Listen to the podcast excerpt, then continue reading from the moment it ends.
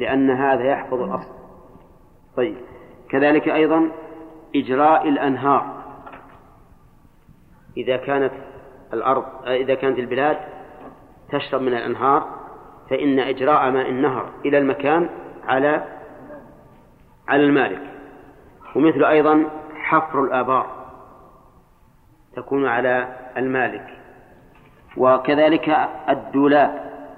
ونحوه تكون على المالك. الدولاب وش؟ دولاب الكتب يعني ها؟ الدولاب الذي يستخرج به الماء والأخ عيسى يمكن يشرح لنا. لا المكان ما هي بدواليب لا لكن هو هيك هذا هو. اشرح لإخوانك. مصطفى. يلا يا مصطفى وفي شيخ حاجات المؤلف خل اللي ما ذكر فهو طيب. عرفتم الدولاب الآن؟ الدولاب عبارة عن صفائح مثل التنك. مربوط بعضها ببعض بجنزير كما قال الأخ مصطفى وفيها تدور على ترس. هذا الترس اتجاهه إلى إلى إلى البئر. أنا شاهدت في بعض الآبار عندنا قديما. اتجاهه إلى البئر الترس. يعني قال هكذا يدور وهذا اللي اللي فيه الصفائح اللي كالتنك في الترس تدور طبعا. الترس هذا المستقيم هكذا على البئر فيه ترس آخر قال هكذا. واضح الآن؟ هذا الترس اللي هكذا قائل على البئر الذي تدوره إما بإبل ولا بغال ولا حمير له خشبة على الدائر فإذا استدارت استدار هذا هذه المكره اللي فيها الأتراس ثم الأتراس هذه متداخلة بأتراس الذي على البئر. إذا دارت هذه دارت دارت الأخرى. ثم هذه السلسلة من من الصفائح تنزل إلى البئر وتغرف الماء. تخرج ممتلئة وتنزل فاضية. هذه هذه الممتلئة تكب في حوض مجبى ماء تكب فيه الماء ويمشي. ها؟ لا لا من مثل السواني. أحسن من أحسن من السواني لأنها تحمل أكثر من السواني ماء وتدور على كل حال هذا هذا الدولاب. بدلا من الدولاب الآن ما يعرفه الأخ عيسى وهي المكائن المكائن الآن تكون على من؟ على المالك هو الذي يؤمن المكائن. هذا ما قاله المؤلف في هذا الباب. والصحيح أنه يلزم كل واحد منهما ما جرى به العرف. هذا الصحيح. فنبدأ أولا بالعرف. فما جرى به العرف فهو الذي يلزم كل واحد منهما. لأن الشرط العرفي كالشرط اللفظي وقد قال النبي صلى الله عليه وسلم المؤمنون على شروطه المسلمون على شروطه فما جرى به العرف أنه على العامل فهو على العامل وما جرى به العرف أنه على المالك فهو على المالك والمعروف عندنا الآن أن أن المكائن على من؟ ها؟ على المالك ولا على العامل؟ إيه؟ على المالك إذا ماشي على ما قال المؤلف. اللقاح. على العامل. مو هو التلقيح. اللقاح على العامل. هذا اللي جرى به العرف. واضح؟ فالصواب أن ما جرى به العرف يرجع إليه. فإن لم يوجد عرف فحينئذ ربما نرجع إلى ما قاله الفقهاء رحمهم الله ونقول إنما يحفظ ما يعود بحفظ الأصل يكون على المالك. وما تعود مصلحته إلى الثمرة يكون يكون على العامل ها؟ ها؟ يقدم الشرط. لأن هذا ما له حد آه، شرعي. يرجع إلى ما اعتاده الناس وما شرطوه. سبق لنا في باب المساقات ما يلزم العامل وما يلزم المالك وأن ذلك يعود إلى أمرين. فما يحفظ الأصل ويصلح الأصل فهو على على المالك لأن الأصل له وسيبقى وما يحفظ الثمرة فهو على على العامل لأن العامل ينمي الثمرة وله منها نصيب بقدر ما اشترط وليس له أصل وليس له نصيب في الأصل. طيب سبق لنا أنه لا بد أن يكون السهم جزءا مشاعا معلوما وأنه لو ساقاه على أن له ثمر السكري وله والآخر ثمر الشقر مثلا فإن الإجارة فإن المساقات لا تصح وعلى أن له هذا الجانب وللآخر الجانب الآخر لا تصح. لأن المشاركة مبناها على الاشتراك في الغنم والغر. فإذا كان أحدهما فإذا عين لأحدهما جزء فإنه لا يكون الآخر شريكا له في غنمه وغرمه فيكون فاسدا.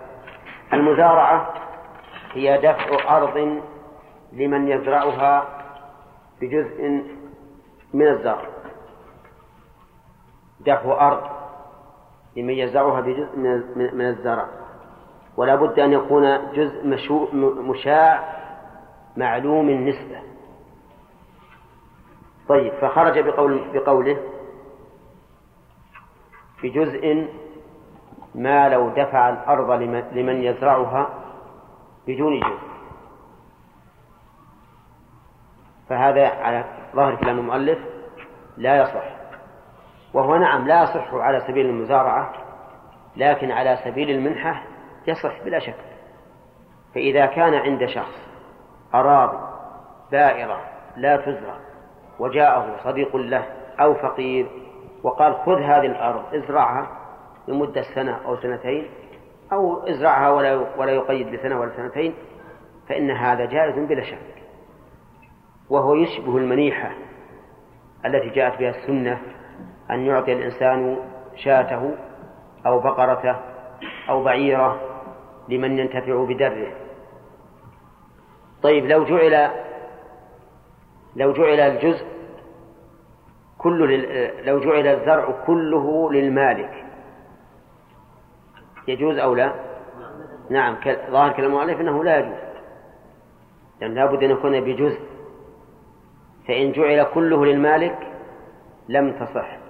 فنقول نعم هي لا تصح المزارعة لأن المزارعة نوع من المشاركة لكن تصح استخداما بمعنى أن هذا الرجل يقول أنا مالي شغل وأنا أحسن الزراعة وأنت رجل غال عندي ورجل لا تستطيع أن تبث في أرضك وتحدثها فأنا سأقوم بها مجانا. كرامة لك ومعونة لك على الفائدة. فهل يمكن أن نقول إن هذا حرام؟ لا. نقول هذا رجل تبرع بعمل لهذا الشخص جزاه الله خيرا لكنها لا تصح على سبيل إيش؟ المزارعة لأن المزارعة مفاعلة لا بد فيها من اشتراك.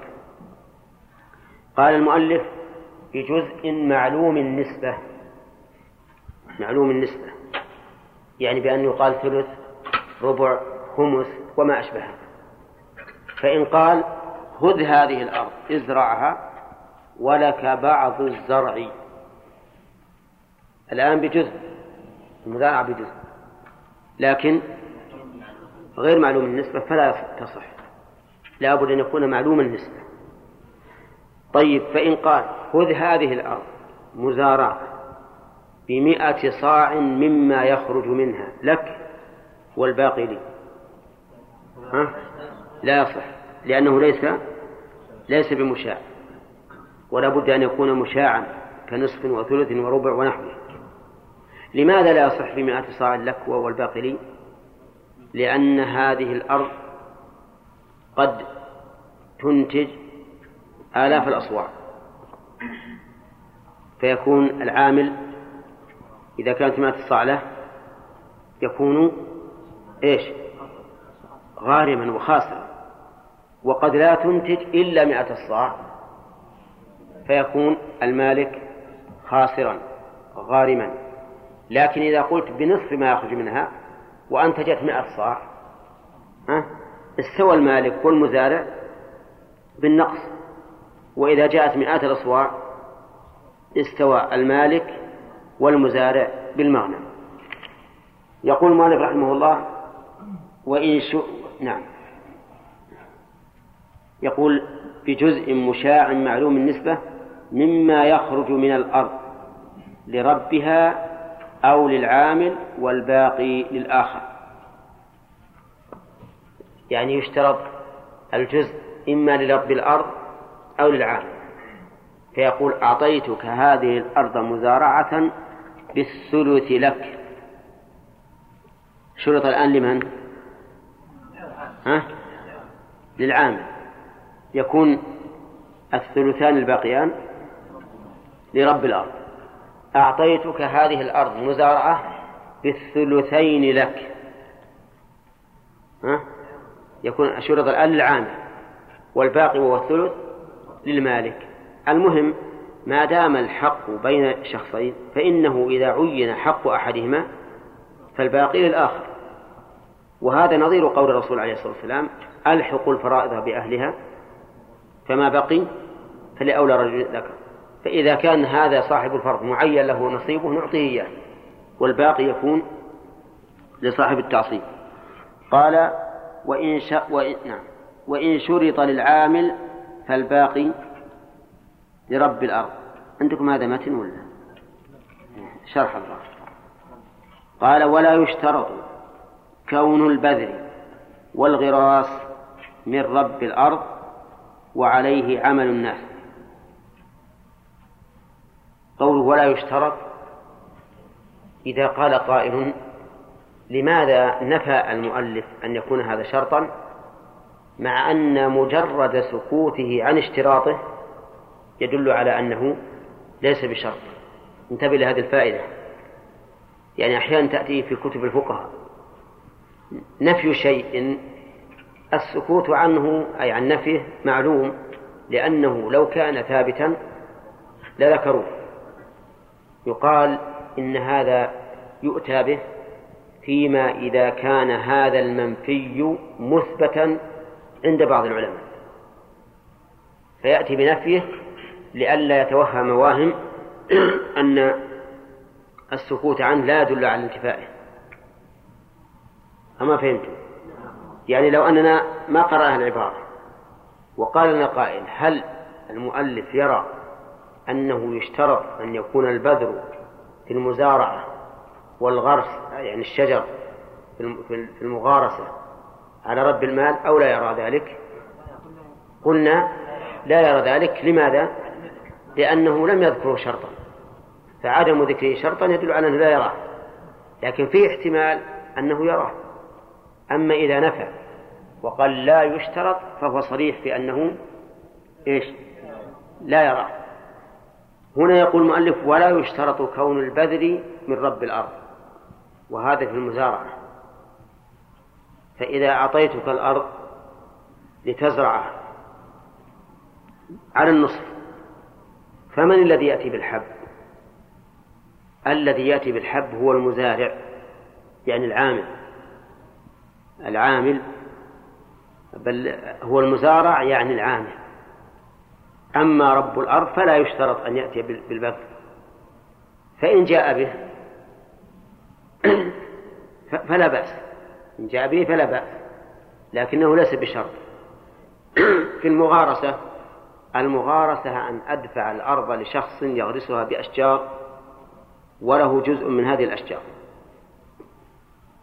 هل يشترط أن آتي أنا بالأشجار أو يجوز أن يأتي بها العامل؟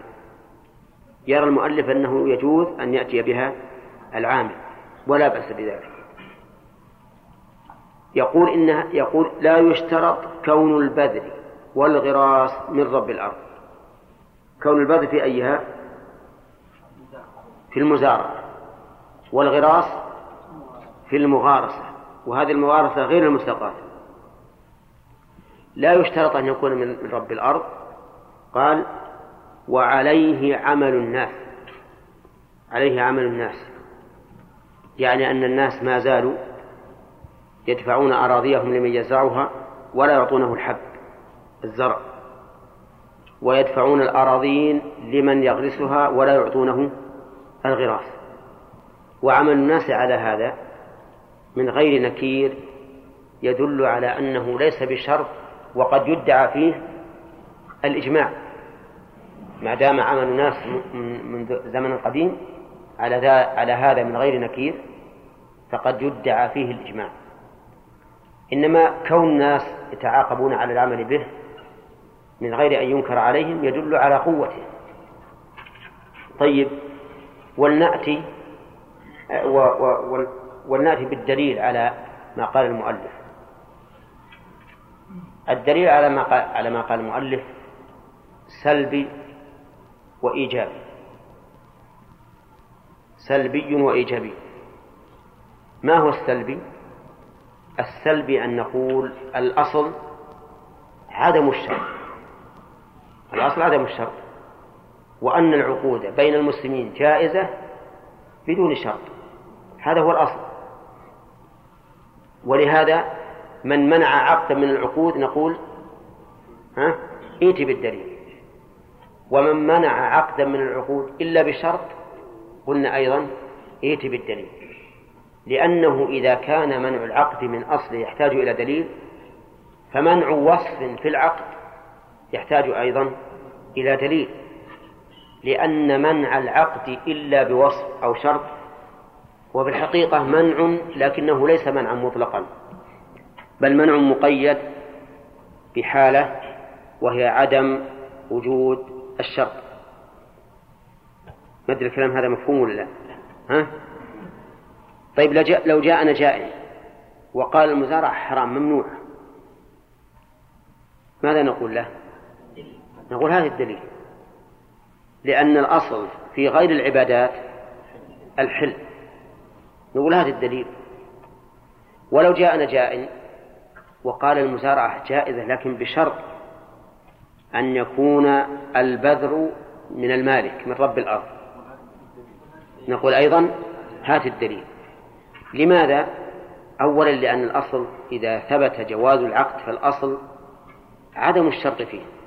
هذا واحد.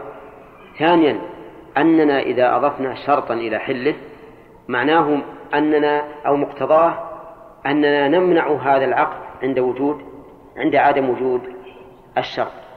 وهذا يقتضي أن هذا العقد ممنوع في بعض الأحوال. صح ولا لا؟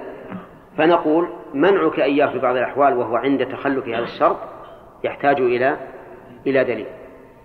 فصار من اشترط شرطا للعقود فإننا نطالبه بالدليل من وجهين جماعة. انتبهوا. الوجه الأول نقول الأصل عدم الشرط فهات دليل على إثباته.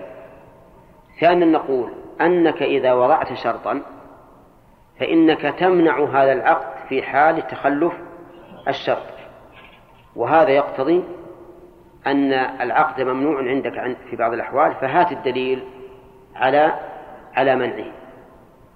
إذن نقول اشتراط أن يكون البذر من رب الأرض يحتاج إلى دليل.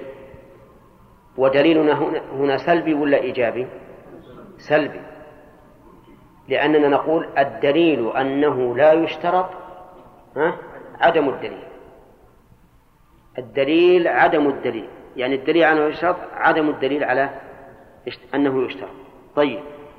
فيه دليل إيجابي على أنه لا يشترط أن يكون البذر والغراس من رب الأرض. الدليل الإيجابي أن الرسول صلى الله عليه وسلم عامل أهل خيبر حين فتح بشطر ما يخرج منها من ثمر أو زرع.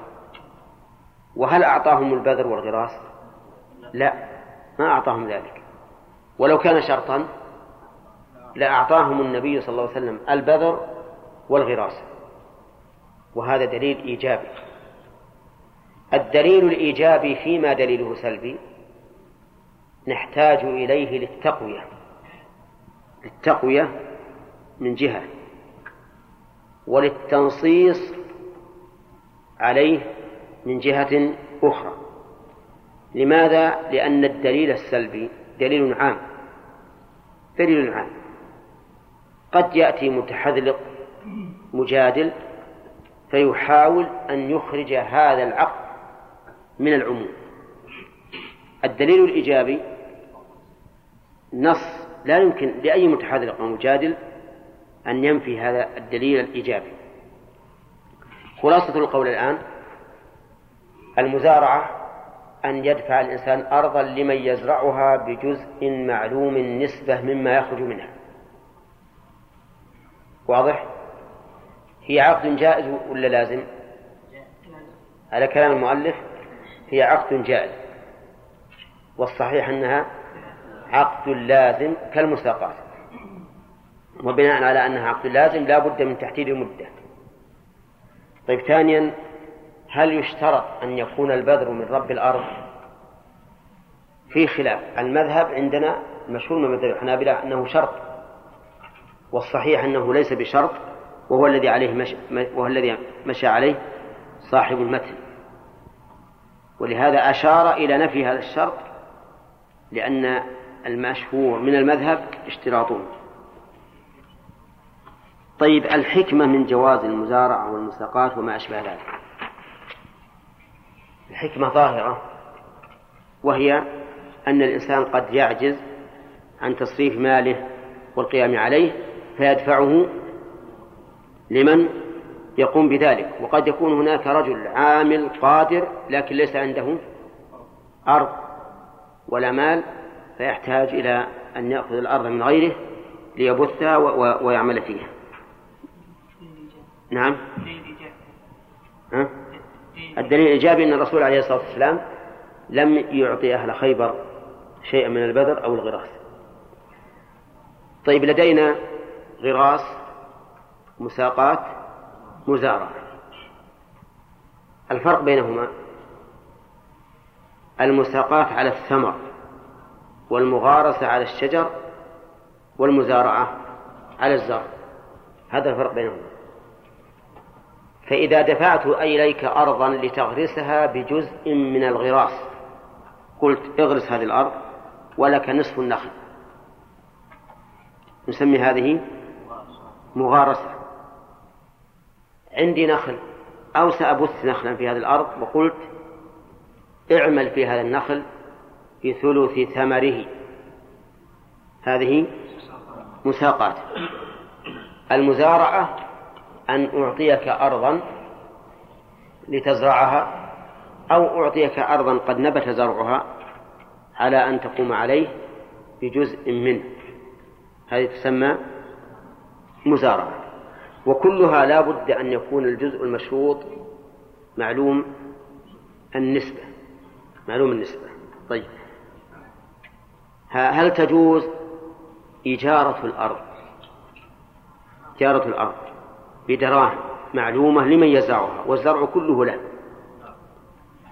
نعم يجوز لأنني أجرته الأرض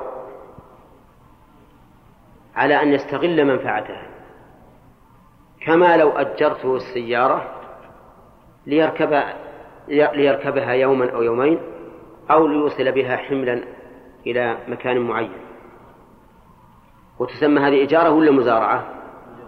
ها؟ تسمى إجارة. طيب هل يجوز أن أوجر شخصا النخل بدراهم معلومة والثمر كله له؟ ها؟ يجوز؟ جزما. هذه فيها خلاف. فالمشهور من المذهب أنه لا يجوز. قال لأنه يؤدي إلى بيع الثمرة قبل بدو قبل ظهورها وقبل بدو صلاحها. ولأن الثمرة مجهولة. قد يعطيه هذا العامل عشرة آلاف ريال ثم لا يخرج من النخل إلا شيء قليل لا يساوي خمسة آلاف ريال. فيكون المسكين غانما غارما وأنا الذي غنمت. وقال بعض العلماء إن كان البياض من الأرض أكثر من النخل جاز. لأنه يجوز تأجير الأرض لمن يزرعها فلما كان الأكثر البياض الذي يكون زرعا صار الحكم للأكثر. وهذا اختيار ابن عقيل من أصحابنا رحمهم الله. وقال شيخ الإسلام ابن تيمية يجوز مطلقا سواء كان الشجر أكثر أم بياض الأرض أكثر. واستدل لذلك بأن الأصل في العقود الحل وبأن عمر بن الخطاب رضي الله عنه ضمن حديقة أسيد بن حضير ضمنها شخصا يقوم عليها بدراهم معلومة أوفى بها غرماء أسيد واضح؟ طيب. رحمك الله. أسيد بن حضير كان مدينا فجاء أهل الديون يطلبونها منه وليس عنده شيء. قام عمر بن الخطاب رضي الله عنه وكان عند أسيد بستان وضمنه شخص قال خذ هذا البستان مثلا عشر سنوات بعشرة آلاف. أعطنا عشرة آلاف الآن لنوفي بها ديون أسيد. وأنت تستغل هذا هذا البستان لمدة عشر سنوات. والفاعل هذا هو عمر. وعمر رضي الله عنه له سنة متبعة. ثم لم يظهر معارض. يعارض عمر في ذلك. فاستدل شيخ الإسلام على هذا بدليلين. الدليل الأول عام والدليل الثاني خاص. وقولهم إن النخل قد يثمر وقد لا يثمر نقول وكذلك الزرع. ألستم تجيزون أن يؤجر الأرض من يزرعها بدراهم معلومة؟ قالوا بلى. طيب ربما يزرع ويتعب ويحرث ثم لا تنبت. وربما تنبت ثم يفسد الزرع. وربما تنبت ويحصل على الزرع آفة من برد أو ماء كثير يغرقه فالخطر الموجود في الثمر ثمر النخل كالخطر الموجود في في زرع الأرض ولا فرق. فالصواب إذن ما ذهب إليه الشيخ الإسلام ابن تيمية رحمه الله. وقد بدأ الناس أخيرا يفعلون ذلك وإلا فإنهم كانوا بالأول لا يفعلونه بناء على المشهور من المذهب.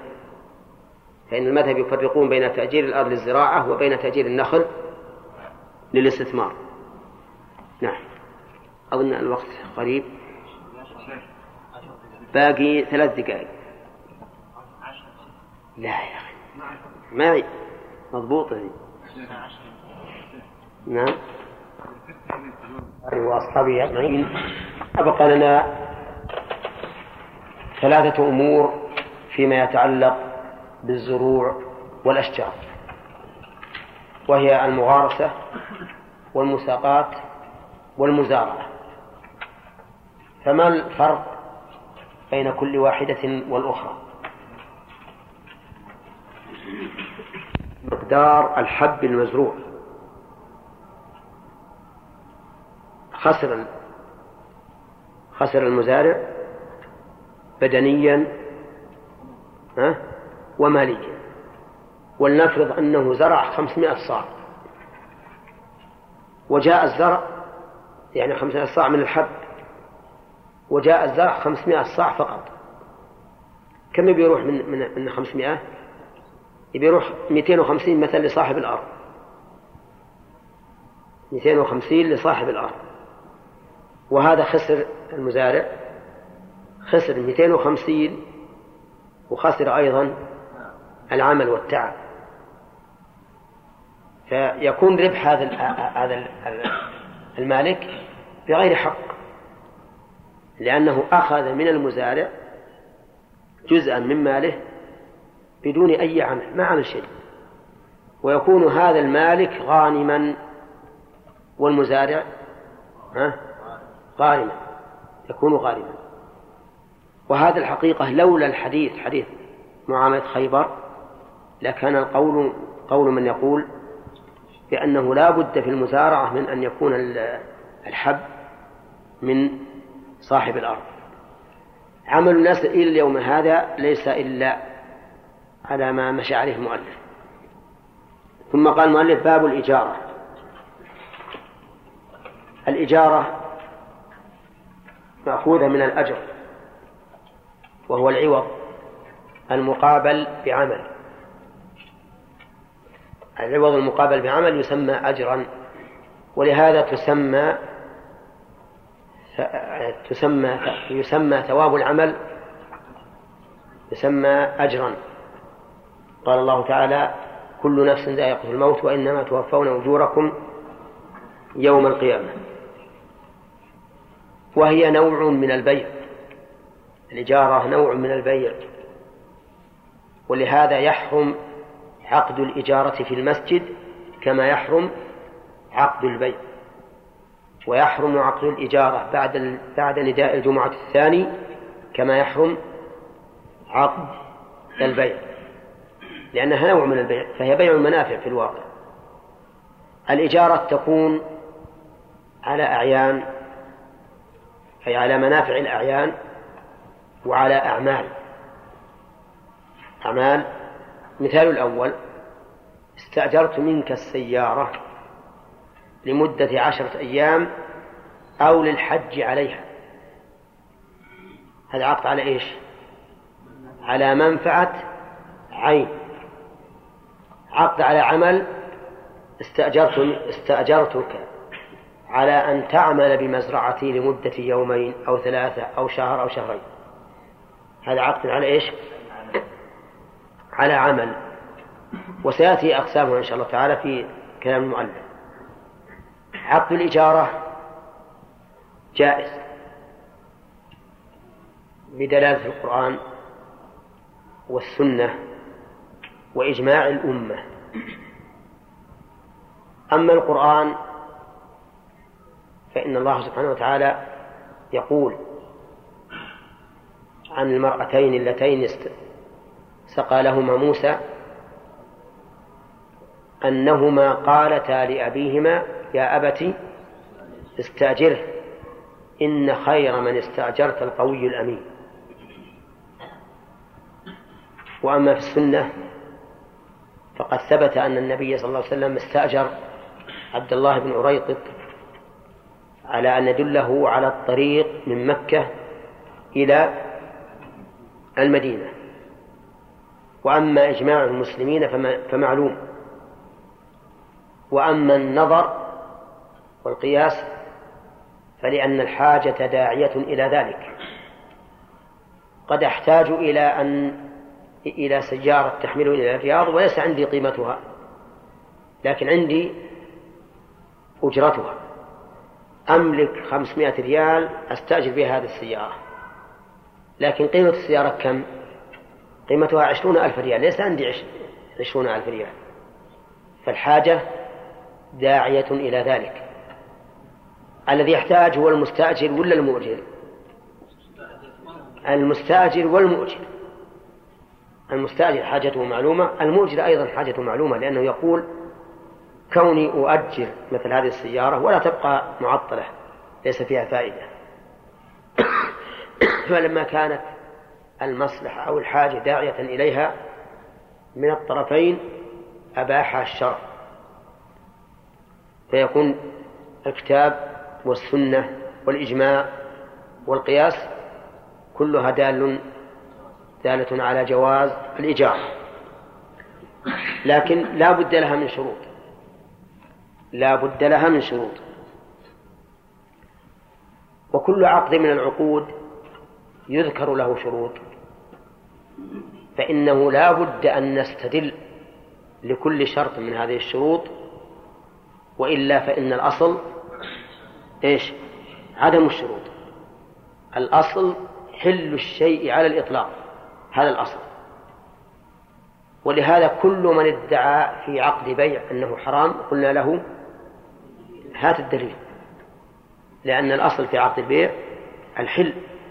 وكل من ادعى حرمة في عقد إجارة نقول له هات الدليل.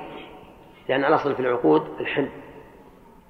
ولهذا أقول لكم إن الشروط التي يقولها العلماء رحمهم الله في العقود لا بد لها من من دليل وإلا فإنها لا تقبل. الإجارة لها شروط يقول المؤلف تصح بثلاثة شروط.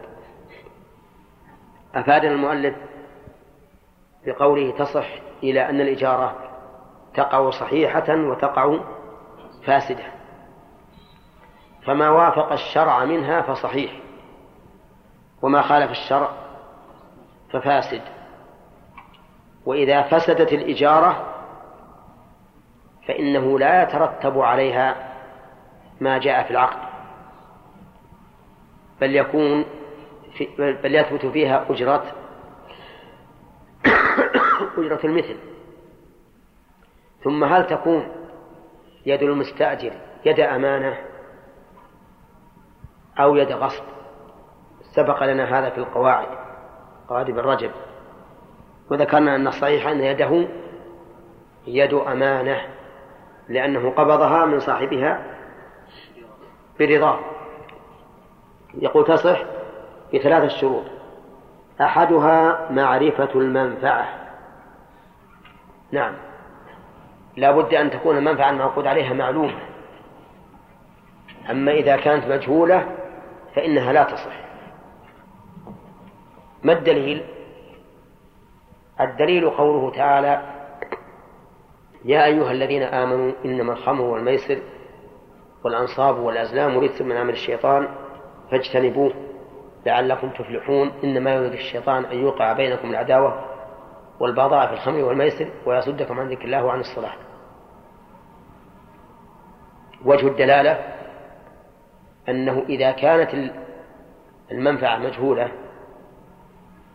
صارت من الميسر من الميسر لأن المستأجر وكذلك المؤجر بين غانم وغارم للجهالة. ثم إنها إذا كانت مجهولة ستحدث الخصوم أو المخاصمة والمنازعة المؤدية إلى العداوة والبغضاء. أما دلالتها من السنة فهو حديث أبي هريرة أن النبي صلى الله عليه وسلم نهى عن بيع الغرر وكل مجهول فهو غرر والإجارة كما أسلفنا نوع من البيع. العلم يكون إما بالعرف وإما بغير العرف.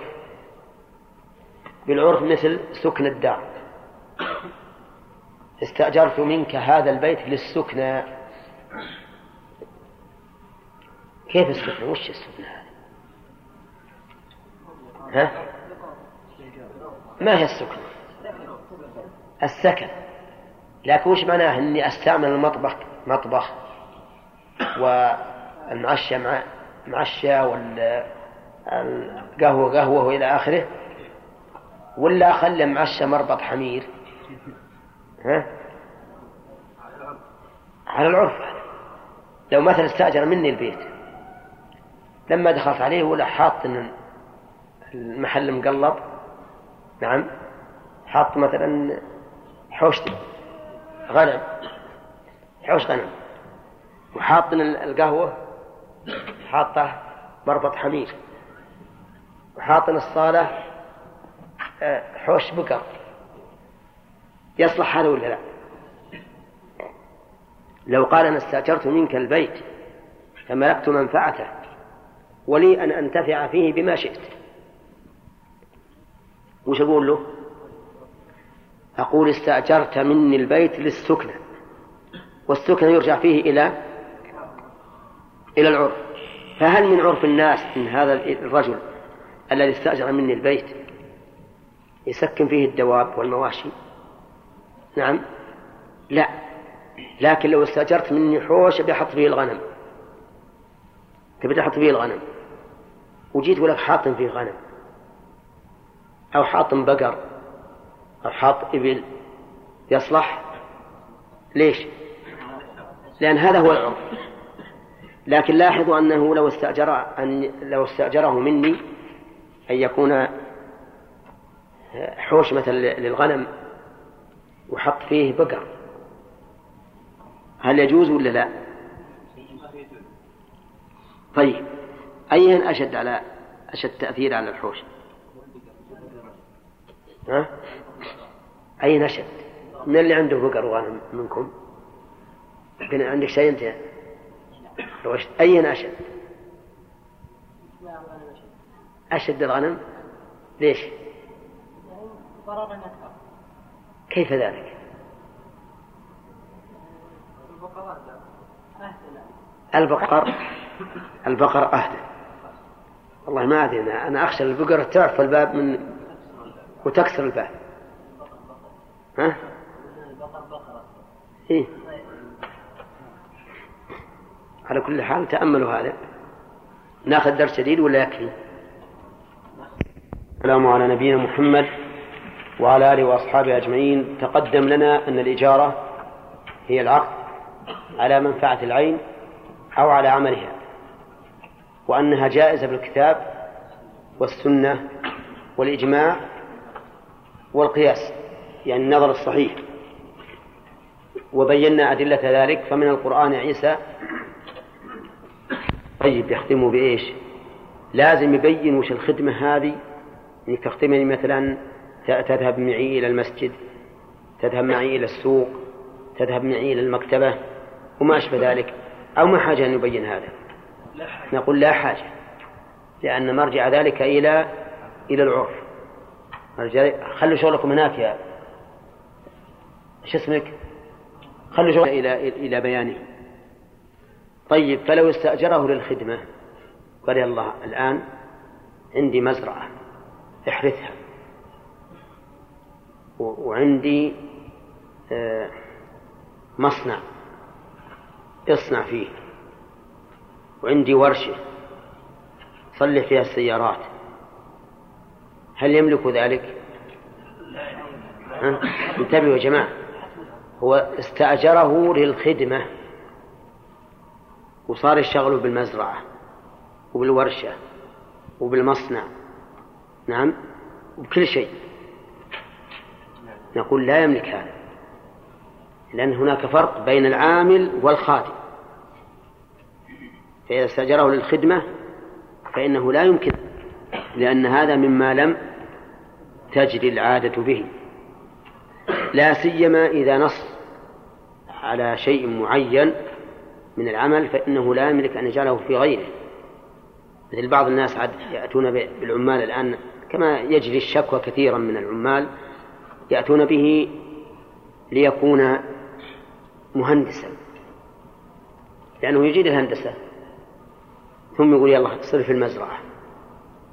يقول ما أعرف المزرعة ما أعرف كيف أغوص الماء ما أعرف كيف أعدل ولا أعرف كيف أحرث ولا هذا نقول حرام عليه ولا يجوز لأنه دخل معه على عقد في على شيء معين بعقد على شيء معين فلا يمكن أن يلزمه بغيره.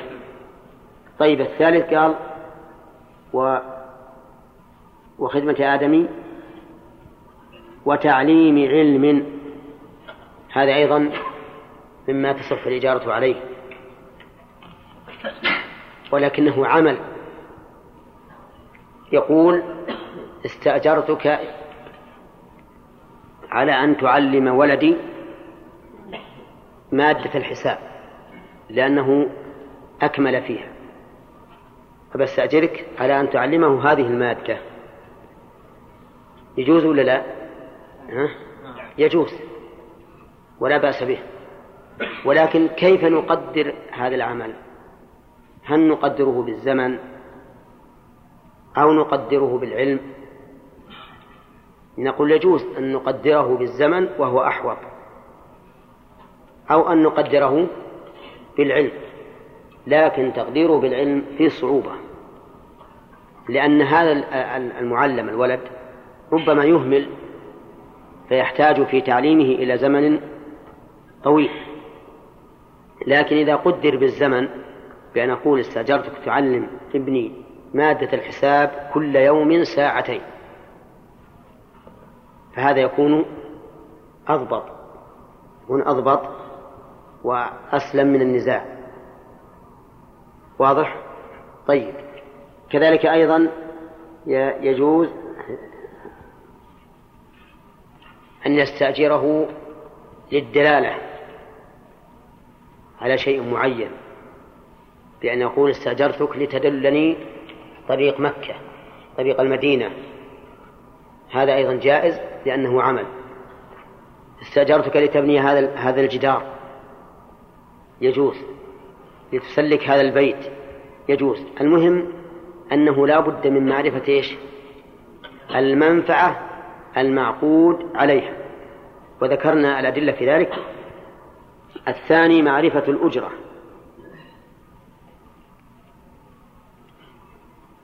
ودليل ذلك هو دليل اشتراط معرفة المنفعة. لأن الأجرة أحد المعقود عليه. الإجارة فيها عقد على المنفعة بأجرة الأجرة إذن معقود عليها فلا بد من العلم بها. فلو قال أجرتك أو استأجرت منك هذا البيت بما في هذا الكيس من الدراهم. يجوز ولا لا؟ وراه لأن الأجرة مجهولة. فلا فلا تجوز.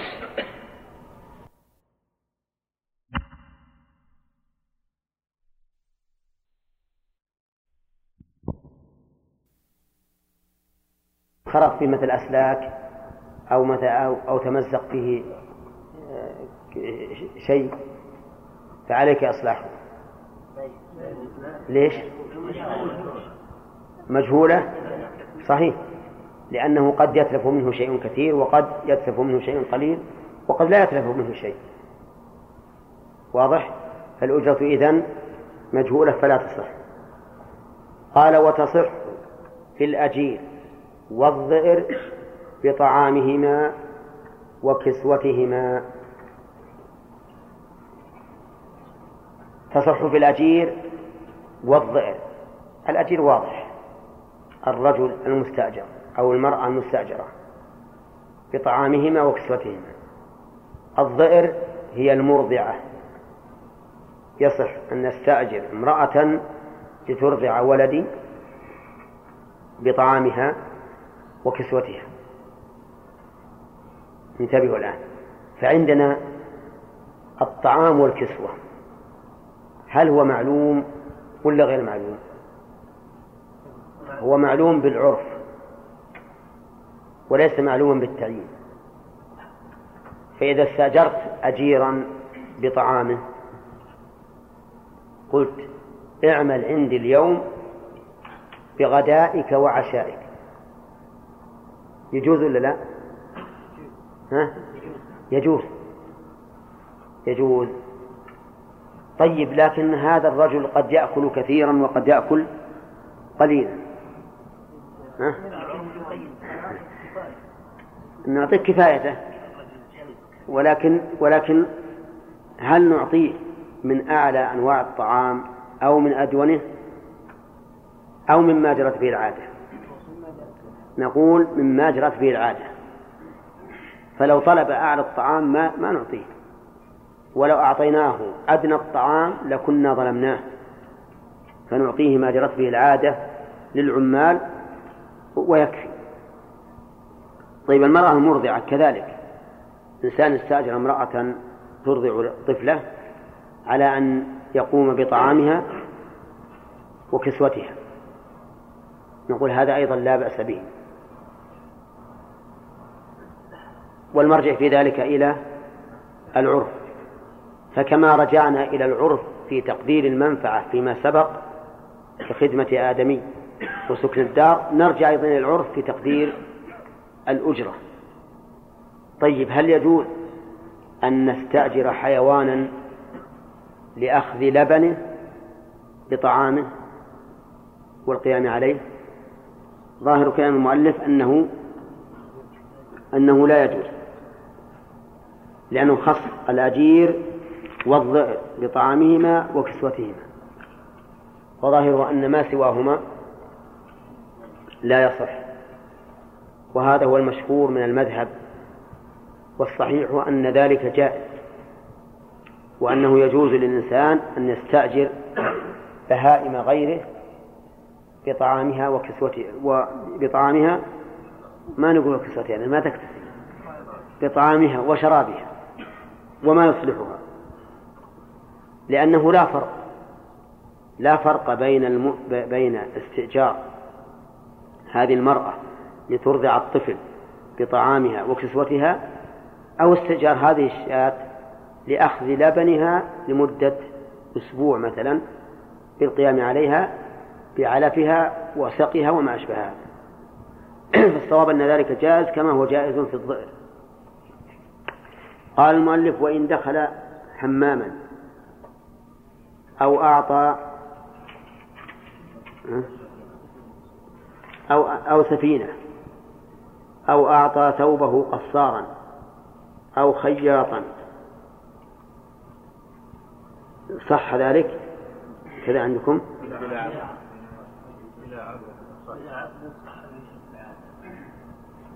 بلا عقد صح بوجه العادة نعم. إذا دخل الإنسان حماما بلا عقد فإنه يصح بأجرة العادة وذلك لأن صاحب الحمام لم يضع هذا الحمام إلا من أجل أن ينتفع الناس به ويأخذ عليهم الأجر. ولو شاء أن لا يدخله أحد لأغلق بابه. وهكذا كل المصالح العامة المفتوحة لعموم الناس. إذا دخلها الإنسان بلا عقد فإنه يصح لكن بأجرة المثل. فهذا مثلا حمام قد بناه صاحبه يأتي الناس إليه فيتحممون به. فجاء رجل فدخل وجد الباب مفتوح ودخل وتحمم وخرج بدون عقد. هل هذا جائز أو لا؟ الجواب جائز. وعلى هذا الذي استعمل الحمام عليه أجرة المثل. فإذا كان الرجل البالغ بعشرة والصغير بخمسة وهذا رجل بالغ يأخذ نعم. يأخذ عشرة منه فإن قال أريد خمسة عشر لم يعطى ذلك. لأن هذا يرجع فيه إلى العادة والمثل. كذلك سفينة. سفينة راسية على الميناء. تريد أن يريد صاحبها أن يسافر إلى إلى مصر مثلا. فالناس يأتون ويدخلون بدون عقد. للسفر إلى مصر. يجوز ولا لا؟ يجوز ويعطى أجرة المثل. ومثل هذا عندنا النقل الجماعي.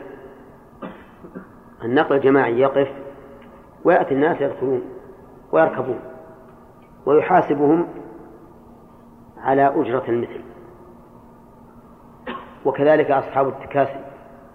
وجدت مثلا صاحب تاكسي في المكان الذي يسافر منه الناس وركبت وركبت ولم تقطع معه أجرة ولا عقدا فيصح بأجرة المثل. وهذه قاعدة عامة في كل من وضع شيئا ينتفع بالناس على سبيل العموم بالأجرة فإنه يصح أن ينتفع به الإنسان بدون عقد ولكن عليه أجرة المثل. أعطى ثوبه قصارا القصار هو الغسال الذي يغسل الثياب. هذا رجل جاء إلى الغسال فرمى إليه ثوبه ثوبه الوسخ. فغسله الغسال بدون أن يتفق معه على عقد. فهذا صحيح. ويكون ذلك بأجرة بأجرة المثل. طيب طلب القصار من صاحب الثوب عشرة. قال يا أخي ثوبي كله ما يسوى عشرة. كيف أعطيك عشرة ريال قال هذه هذه عادتي شوف القوائم أنا أنا أغسل الناس ثوبي عشرة فمن الذي نأخذ بقوله؟ قول القصار؟ طيب. قال صاحب الثوب خذ ثوبي لك. خذوه. ما ما لا أنا معطيك ولا ولا ولا تأخذ. ولا أبي ثوب. قال أنا لا, لا أريد. ثوبك هذا ما يساوي خمسة ريال يلزم بأخذ الثوب؟ لا يلزم. طيب فإذا جاءنا هذا يتظلم صاحب الثوب قال أنا لو علمت أنه بعشرة ما أعطيته إياه. نقول له أنت الذي فرطت فلماذا لم تسأل؟ أما هذا الرجل فإنه كان معدا نفسه معدا نفسه لغسل الثياب كل ثوب عشرة طيب فإن قال أنا قد وجدت قصارا أو غسالا غسله لي بريالين ها؟ نقول طيب لماذا لم تذهب إلى ذاك؟ لماذا لم تذهب؟ وهذه مغسلة راقية والمغاسل تختلف بلا شك. فلا يمكن أن نجعل هذه المغسلة الراقية التي يخرج منها الثوب كالجديد كمغسلة يخرج منها الثوب كما دخل وربما أسوأ. تجد يخرج متعرفط مثلا كان معطيه متثيب ومع ذلك جاءني متجاعد كرأس كرأس الجارية. هذا لا ما يعني يختلف الحكم. طيب أو خياطا. أعطى ثوبه خياطا. جاء إلى الخياط وقال خذ هذا الثوب خذه لي. ولم يتفق معه على عقد ولا على أجرة. فخاطه الخياط وطلب منه الأجرة. يلزمه تسليمها؟ فإذا قال أنا ما عقدت معه على هذا القدر قلنا هذه هي العادة. وإذا كان كثيرا لم تكن تتوقع أن يبلغ هذا المبلغ فأنت الذي فرطت. القاعدة في هذه المسائل الأربع اللي هي الحمام والسفينة والقصار والخياط أن من أعد نفسه العمل على وجه العموم فإنه يصح استخدامه أو الانتفاع بهذا العمل بأجرة المثل وبدون عقد. وما زال الناس يفعلونه ولا سيما في مسألة ما يشبه السفينة كالنقل الجماعي وغيره. تجد الإنسان يدخل ويحاسب كما يحاسب غيره. قال المؤلف الثالث الإباحة في العين. قولها الإباحة في العين يعني أن تكون عين مباحة أو نفعل عين مباح إحنا نتكلم الآن على المنافع. فيكون الإباحة في العين الإباحة في نفع العين. وإن كانت هي محرمة. فالحمار مثلا محرم ولا لا؟ عينه محرمة لا شك. لكن نفعه مباح فيكون المراد الإباحة في في نفع العين. إي نعم. نعم. نبينا محمد وعلى آله وأصحابه أجمعين. سبق لنا أنه من شروط الإجارة العلم بالأجرة. العلم بالأجرة. وما دليل هذا الشرط؟ قد دعاني إلى إلى بيته لوليمة. قلت له أنا ودي أتحمم. قال تفضل ادخل الحمام. لما أردت لما أردت الخروج بعد ما أكلت الوليمة قال اوقف. عندك لي أجرة وش الأجرة؟ قال أجرة الحمام. الناس يتحممون بخمسين ريال. له ذلك ولا لا؟ ها؟ ليش؟ لأنه ما أعده لهذا العمل. وإذا كان يريد مني شيئا فليقل. والحاصل والحاصل يجب أن ننتبه عبارة المؤلف. إن دخل حماما يعني معدا لذلك. سفينة معدة لذلك. والسفينة معروف أنها معدة للركوب بالأجرة. أو أعطى ثوبه قصارا ولم يقل أعطى ثوبه رجلا فقصره قال قصارا يعني معدا نفسه لذلك خياطا مثله خياط ما يد نفسه للخياطة.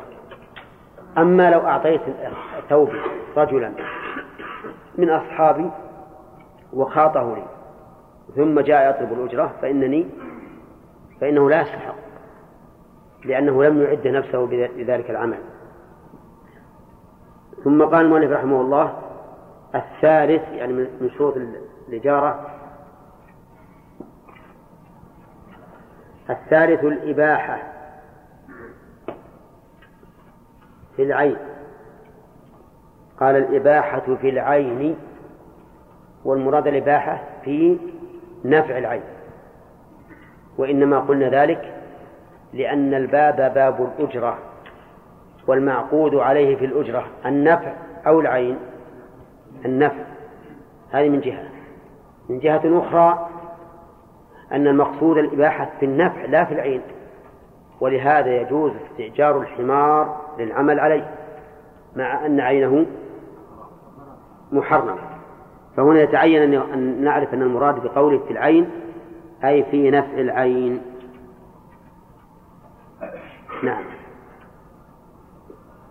استأجرت بيتا لأسكنه. سكن البيت. مباح ولا غير مباح؟ مباح. استأجرت هذا البيت لأجعله مسجد. يعني مصلى للناس يصلون فيه. يجوز ولا لا؟ يجوز. لأن هذا نفع مباح بل هذا نفع مشروع. استأجرته لأجعله مدرسة وأعلم فيها القرآن والسنة.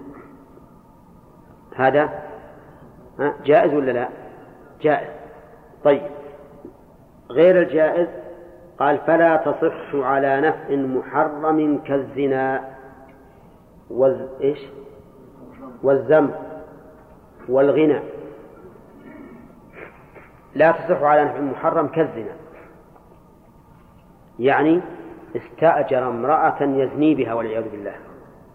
فهذا حرام. قال النبي عليه الصلاة والسلام مهر البغي خبيث يعني حراما. ولأن الله يقول ولا تعاونوا على الإثم والعدوان. والاستئجار للعمل المحرم تعاون على الإثم والعدوان. الزمر استعمال المزمار. استأجرت إنسان ليزمر عندي. ها؟ يجوز ولا لا؟ لا يجوز سواء كانت الآلة من عندي أو من عندي. لأن الزمر حرام. طيب استأجرته ليضرب بالعود عندي. ها؟ كذلك لا يجوز لأن هذا النفع محرم طيب الغناء الغناء أطلق المؤلف ولم يفصل ولكن يجب التفصيل فالغناء المحرم لا يجوز الاستئجار له لأنه نفع إيش؟ ها؟ محرم فلو استأجرت مغنيا يغني عندي بآلته التي معه كالموسيقى فهذا حرام ولا يجوز. استأجرت مغنيا يغني بهجاء قوم. قوم لا يستحقون الهجاء فهذا حرام. استأجرت مغنيا يغني بمدح قوم لا يستحقون المدح فهذا حرام ولا يجوز. استأجرت مغنية تغني في العرس غناء مباحا. جائز ولا لا؟ جائز. وعلى هذا يعلم ما في إطلاق المؤلف من النظر. استأجرت حاديا يحدو. بإبلي ها؟ يجوز؟ يجوز. لأنه نفع مباح. استأجرت مغنيا يغني أمام القوم الذين يحرثون أرضا. حتى يخلي الواحد منهم يضرب على الأرض وهم يعني ما يشعر. يجوز ولا لا؟ يجوز. يجوز. لأن لأن الغناء على العمل للتقوي عليه جائز. كما كان الصحابة رضي الله عنهم يغنون للتقوي على حفر الخندق. فالإنسان الذي يغني ليتقوى على العمل لا بأس به. ومنه بل هو من الحدث في الواقع ما يفعله الناس لما كانوا يسنون على الإبل. كان فيه بعض العمال يسمونه عامل. اللي يسوق الإبل في السواني يسمى العامل عندنا. في ناس من العمال عندهم صوت وأداء. إذا سمعته الإبل صارت تمشي وكأنها مجنونة. نعم؟ حتى تبدأ تخرج من الماء شيء عظيم. تسرع في الانحدار وفي الرقي وتخرج ماء عظيم.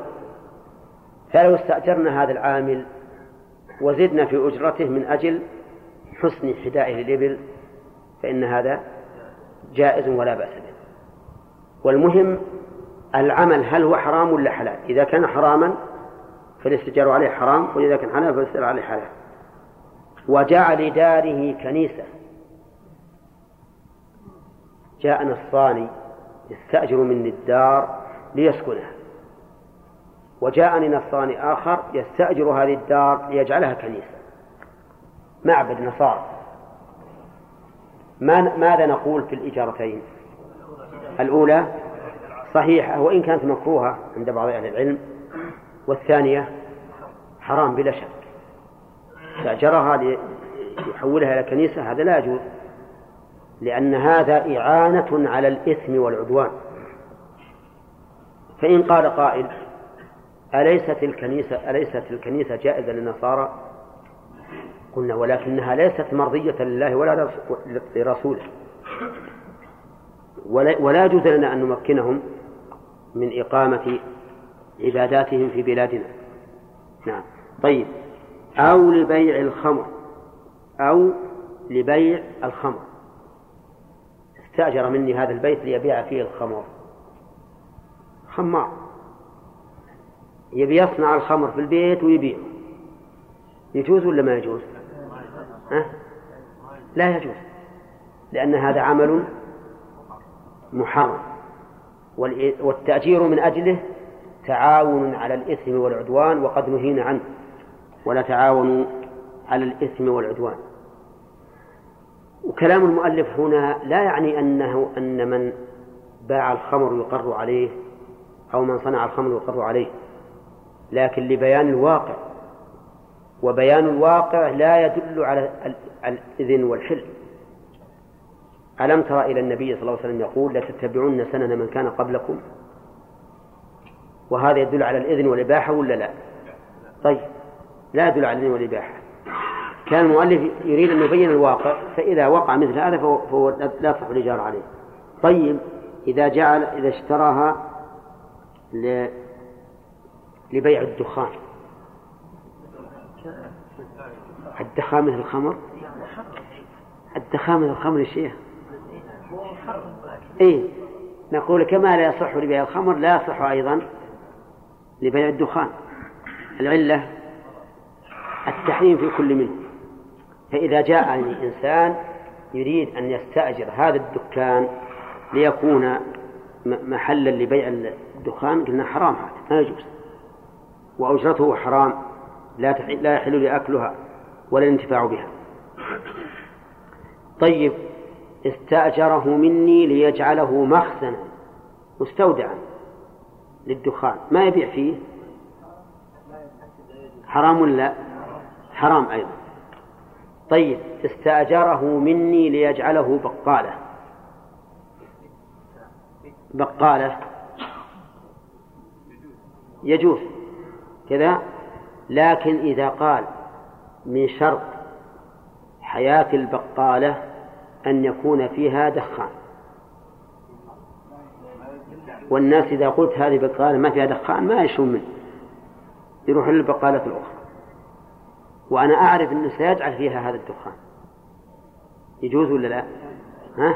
لا يجوز لكن لو استأجرها مني على أنه سيبيع فيها أشياء مباحة وبعد ذلك صار هو يجعل فيها أشياء محرمة فالعقد صحيح العقد صحيح كما لو استأجر مني البيت ليسكنه ثم صار يصلي فيه يتعبد عبادة النصارى كما يتعبدون في الكنائس فهذا يكون العقد صحيحا لكن إذا انتهت مدة العقد فإنه لا يجوز لي أن أقر أن أجدد العقد في حقه وأنا أعلم أنه سيبيع فيه الشيء المحرم. واضح يا جماعة؟ طيب استأجر مني دكانا ليجعله بنكا. بنكا ربويا. لا يجوز. كذا؟ وهل نقول إن المؤجر ملعون. هل نقول إن المؤجر ملعون؟ نقول أما أما الرسول عليه الصلاة والسلام فقد لعن آكل الربا وموكله وشاهديه وكاتبه. والمؤجر أشد عونا على الربا من الكاتب والشاهد. لأنه مشارك مشاركة فعلية. لكن الجزم بدخوله في اللعنة لا نجزم به. نخشى أن نكون افترينا على الله كذبا. إنما نقول نحن نخشى أن يكون داخلا في اللعنة لأن معاونة المرابي على الربا في إجارته هذا الدكان أشد من كاتب يكتب أو شاهد يشهد. طيب. آه، خلاصة الكلام. كل نفع محرم فإنه لا يجوز التأجير له. الدليل؟ قوله تعالى ولا تعاونوا على الإثم والعدوان. طيب. وتصح إجارة حائط لوضع أطراف خشبه عليه. تصح إجارة حائط لوضع أطراف خشبه عليه. من اللي بيستأجر؟ الجار. الجار يستأجر هذا الحائط ليضع أطراف خشبه عليه. نقول هذا يجوز. لكن إذا كان يتعين على الجار أن يمكنه من وضع أطراف الخشب عليه وقال لا يمكن أن تضع أطراف الخشب إلا بأجرة صارت الأجرة حراما. حراما على من؟ على صاحب الجدار. أما الجار الذي يضع الخشب فليست حراما عليه لأنه مظلوم وذلك هو الظالم. لكن إذا كان الجدار لا يلزم صاحبه أن يمكن جاره من وضع الخشب عليه وأجره إياه حينئذ يجوز ذلك. وإنما نص المؤلف على هذا مع كونه أمرا معلوما لأن المدة هنا غير معلومة. إذ أن صاحب الخشب سيملك الوضع على الجدار حتى حتى ينهدم حتى ينهدم. فهنا المدة غير معلومة لكن سقط وجوب تعيينها للحاجة. ثم قال المؤلف ولا تؤجر المرأة نفسها بغير إذن زوجها. نعم. المرأة لا تؤجر نفسها بغير إذن زوجها لأنها إذا أجرت نفسها فوتت على زوجها الاستمتاع بها. فلو أن امرأة تزوجت رجلا وبعد عقد النكاح تعاقدت مع وزارة التعليم لتكون مدرسة فإن هذا حرام. ولا يجوز لها أن تفعل ذلك إلا بإذن الزوج. فإذا قالت أنا أملك نفسي وأنا حرة. قلنا ليس كذلك. أنت الآن مملوكة المنافع لمن؟ للزوج. ولهذا قال الله تعالى فما استمتعتم به منهن فآتوهن أجورهن. فلا يمكن أن تؤجري نفسك إلا بإذن الزوج. طيب فإن اشترطت عليه عند العقد أن يمكنها من التدريس وقبل ها؟ صح ذلك. ولزمه الوفاء بالشرط. وعلم من قول المؤلف لا تؤجر نفسها. أنها لو استؤجرت على عمل مو تأجير النفس على عمل؟ مثل خياطة. أعطيتها ثوبا لتخيطه فلها أن تخيط فلها أن تعقد الأجرة معي بدون إذن الزوج. ولكن ليس لها الحق في أن تضيع حق زوجها لتقوم بخياطة هذا الثوب واضح؟ الفرق واضح لأن تأجير النفس يملك المؤجر المستأجر نفس المرأة تعمل عنده وهذه المرأة تبي تعمل في بيتها فتستأجر أستأجرها لخياطة الثوب تخيط في أول النهار في آخر النهار في أول الليل إذا غاب زوجها. ما ما ما تضيع حق الزوج. لكن إذا أجرت نفسها فقد ضيعت حق الزوج. طيب هل يجوز أن تكون خادما عند الناس بدون إذن زوجها؟ ها؟ لا يجوز لأن هذا إجارة نفس. بخلاف ما إذا استؤجرت على عمل تعمله وهي في بيت زوجها فهذا جائز لكن ليس لها الحق. في أن تضيع حق زوجها. فإن, فإن, قال قائل قد يغريها هذا العقد فتضيع حق زوجها. يعني أننا إذا أبحنا لها أن نستأجرها لخياطة الثوب يمكن نغريها هذا العقد. تبدأ تأخذ ثياب من الناس وتشتغل بالخياطة وتنسى حقوق الزوج. قلنا إذا أدى هذا إلى إلى هذه الحال وجب منعه. وإلا فالأصل الأصل الجواز. نعم. شرط في العين المؤجرة إلى آخره. سبق أنه يشترط أنه يشترط لصحة الإشارة أن يكون في العين نفع مباح. أن يكون في العين نفع والثاني مباح. فإن لم يكن لها نفع فإن الإجارة لا تصح. كما سيأتي إن شاء الله تعالى في في شروط إجارة العين. وإن كان فيها نفع محرم واستأجرها لهذا العام المحرم كذلك أيضا لا يصح وهو حرام لأنه تعاون على الإثم والعدوان. مثاله في المحرم استجار العين المحرم ويشترط في العين المؤجرة معرفتها برؤية أو صفة. يشترط في العين المؤجرة معرفتها. لأن النبي صلى الله عليه وسلم نهى عن بيع الغرر ولأن عدم معرفتها يفضي إلى النزاع. وما أفضى إلى النزاع فإن الشارع يمنع منه. فإذا قال قائل النبي صلى الله عليه وسلم نهى عن بيع الغرر وهذا إيجار فالجواب أن الإجارة نوع من البيع فهي بيع المنافع. يشترط أن تكون معروف نعم برؤية.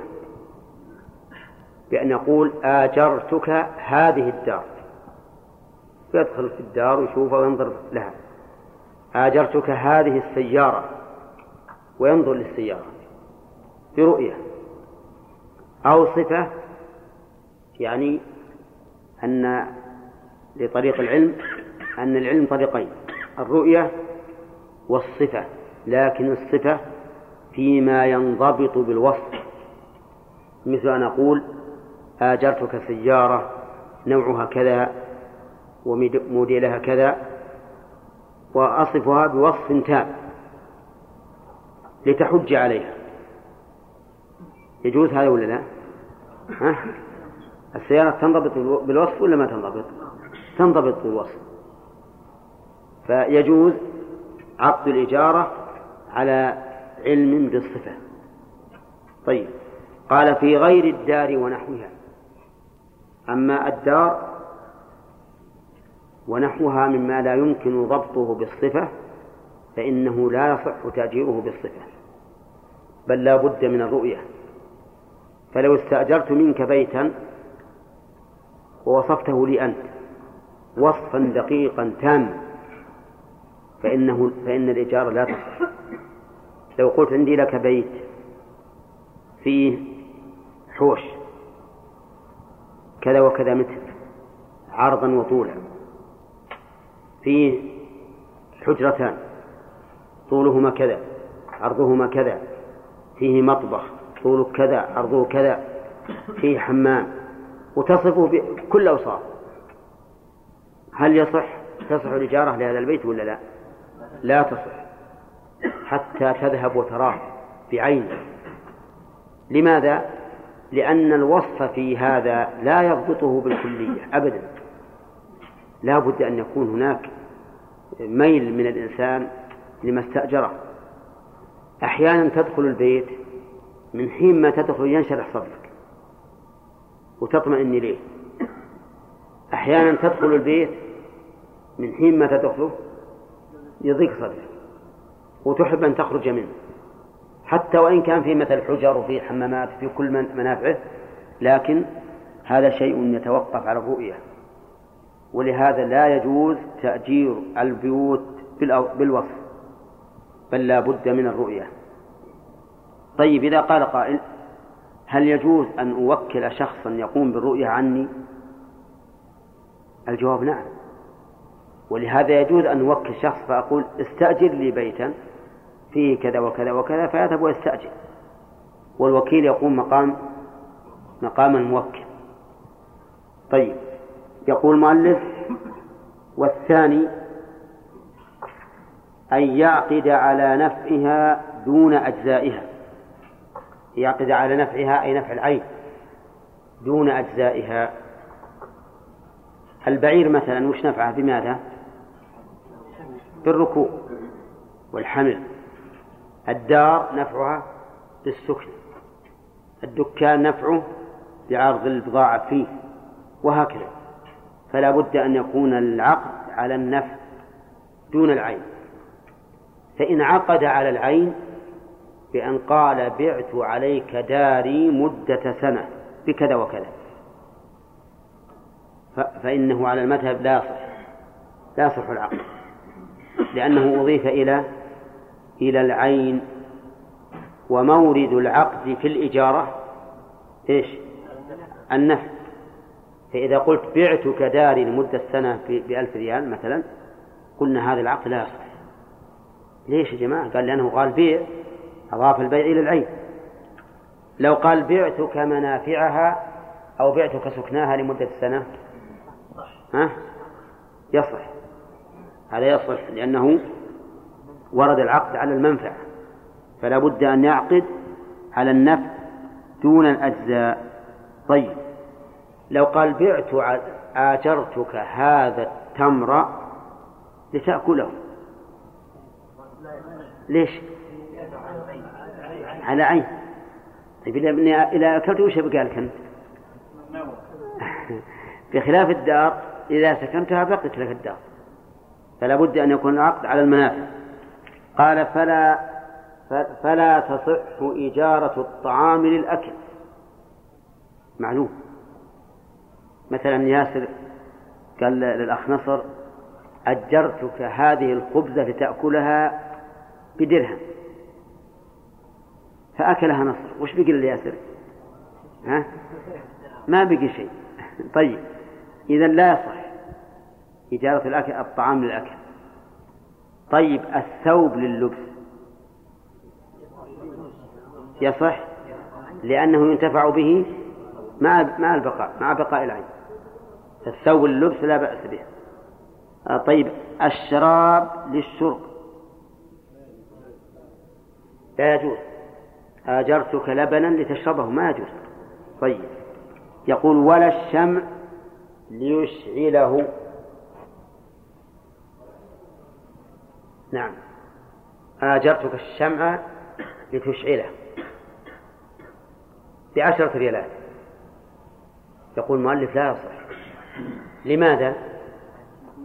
لأن الشمع يذوب ويزول إذا أشعل. فلا, فلا يبقى شيء.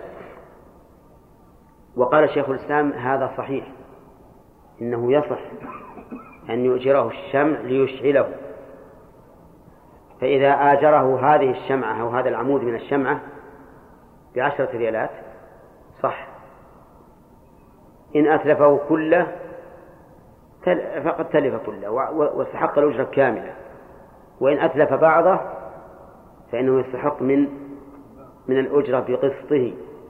هذا إذا كان استأجره لعمل بأن قال استأجرت منك الشمعة للضيوف. أما إذا قال استأجرتك مطلقا فهو فإن الباقي يكون على المستأجر. طيب. الشيخ الإسلام رحمه الله يقول إن هذا من جنس البيع. كما أنه يجوز أن أقول بعتك هذه الصبرة الكوبة من الطعام كل صاع بكذا كذلك الشمع أجرتك إياه كل ساعة بكذا وكذا. ولا مانع.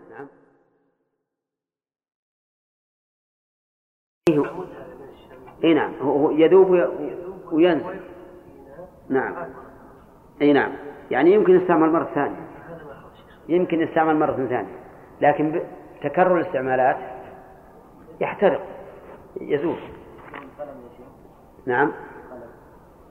القلم إذا إذا كان قلم رصاص. فهذا ما لأنه يتلف في الاستعمال أما إذا كان قلم حبر فلا بأس. ما في مانع. طيب ها؟ صحيح أخطأنا. ولا الشمع ليشعله ولا حيوان ليأخذ لبنه إلا في الظئر يعني ولا يصح أن يستأجر حيوانا لأخذ لبنه إلا في الظئر. ما هي الظئر؟ المرضعة. أما الظئر فيجوز استئجارها لأخذ لبنها بأن تستأجر امرأة لإرضاع طفلك لمدة سنة. هذا جائز ودليل ذلك من القرآن. قال الله تعالى فإن أرضعن لكم فآتوهن أجورهن. فصرح الله تعالى بأن هذا أجرا وهو يدل على صحة هذه الإجارة. طيب استأجر شخص حيوانا ليرضع طفلا صغيرا عنده من الحيوان. يقول المؤلف إنه لا يصح. يعني مثلا إنسان عنده شاة ذات لبن وأنا عندي رخلة صغيرة تحتاج إلى لبن ماتت أمها. فاستأجرت شاة فلان لإرضاع هذه آه، الرخلة الصغيرة. يجوز على رأي المؤلف لا يجوز. طيب لماذا؟ قال لأنه لم يرد استئجار شيء تذهب عينه إلا في الظئر. بل قال إن استئجار الظئر ليس لأجل اللبن شوف سبحان الله العظيم. استئجار الظئر ليس لأجل اللبن ولكن لخدمة الطفل. لخدمة الطفل. أخذ الطفل ووضعه على الفخذ وإلقامه الثدي وتهدئته إذا صاح عند الرضاع هذا هو الذي استؤجرت الظئر من أجله. ماذا تقولون في هذا التعليل؟ نقول هذا التعليل عليل. نعم إن لم يكن ميتا. لو تأتيني امرأة عجوز ليس في في ضرعها في ثديها لبن تقول تعال. أنا بهدي لك خاصة بهذا. إلى من إذا صاح علي حطيته على رجلي وهدأته وألقمته هذا الثدي اليابس. نعم. يعطيها جو ولا لا؟ ها؟ ما يعطيه إياه أو شبيه أخليه بس يمصمص شيء ما فيه ما فيه لبن. إذا ما هو المعقود عليه حقيقة في المعقود عليه حقيقة هو اللبن بلا شك ولا أحد يشك في هذا. فإذا كان المعقود عليه هو اللبن فلا فرق بين الظئر وبين الحيوان الآخر الذي أستأجره لأخذ لبنه. ولهذا صحح شيخ الإسلام ابن تيمية جواز استئجار الحيوان لأخذ لبنه. وقال إن الله عز وجل أباح استئجار المرضع لأخذ لبنها ولا فرق. ثم أخذ من هذا قاعدة. وقال إن الأعيان التي يخلف بعضها بعضا بمنزلة المنافع. الأعيان التي يخلف بعضها بعضا يعني معناه إذا ذهبت عين جاء بدلها إنها تكون بمنزلة المنافع. فاللبن إذا خلى الضرع منه ها امتلأ مرة أخرى. وهكذا. فيجعل هذه الأعيان التي يخلف بعضها بعضا بمنزلة إيش؟ المنافع. وما قاله شيخ الإسلام رحمه الله هو الصواب. وعلى هذا فيجوز استئجار الحيوان لأخذ لبنه وله صورتان. الصورة الأولى أن يكون عندي صخرة صغيرة ترضع تحتاج إلى رضاع وليس عندي أم ترضعها. فآتي إلى هذا الرجل عنده أم ترضعها وأقول خذ هذه الصخلة أرضعها ولك في كل شهر كذا وكذا. وهذه كما تعلمون نظير إيش؟ نظير الظئر من كل وجه. حتى صاحب الشاة الماعز الذي عنده شاة أو أو معز سوف يأخذ هذه الصخلة ويذهب بها ويقيمها الثدي ويقوم عليها نوع من من من القيام فهي تشبه تماما إيش؟ الظئر لا شك في هذا. الصورة الثانية أن أستأجر منك الحيوان لمدة أسبوع لأخذ لبنه. وهذه تقع أحيانا. يأتي إلى الإنسان ضيوف. وليس عنده من اللبن ما يكفيه. فيقول بدل ما أذهب أشتري من السوق لبنا آخذ غنم من جاري أستأجرها منه كل يوم بكذا وكذا. هذا جائز أيضا. وإن كان هذا يخالف الظئر من بعض الوجوه لكنه بمعناه لأن المقصود من استئجار الظئر هو اللبن. هذا أيضا المقصود منه اللبن. فيجوز أن أستأجر الحيوان لأخذ لبنه على الصورتين.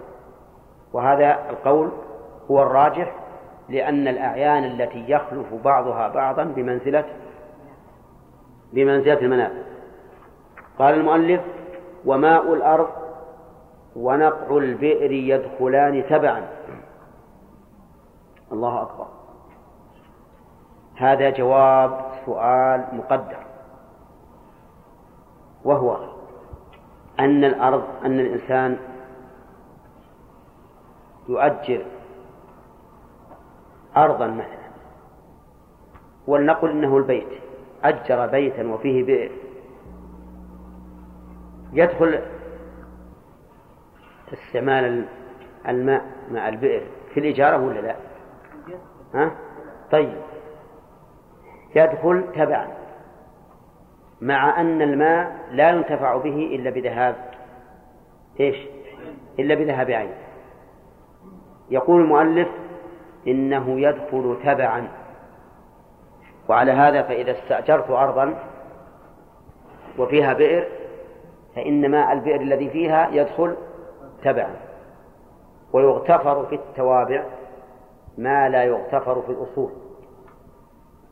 لأن الشيء قد يثبت تبعا لا استقلالا قد يثبت الشيء لغيره تبع ها؟ وإن يكن لو استقل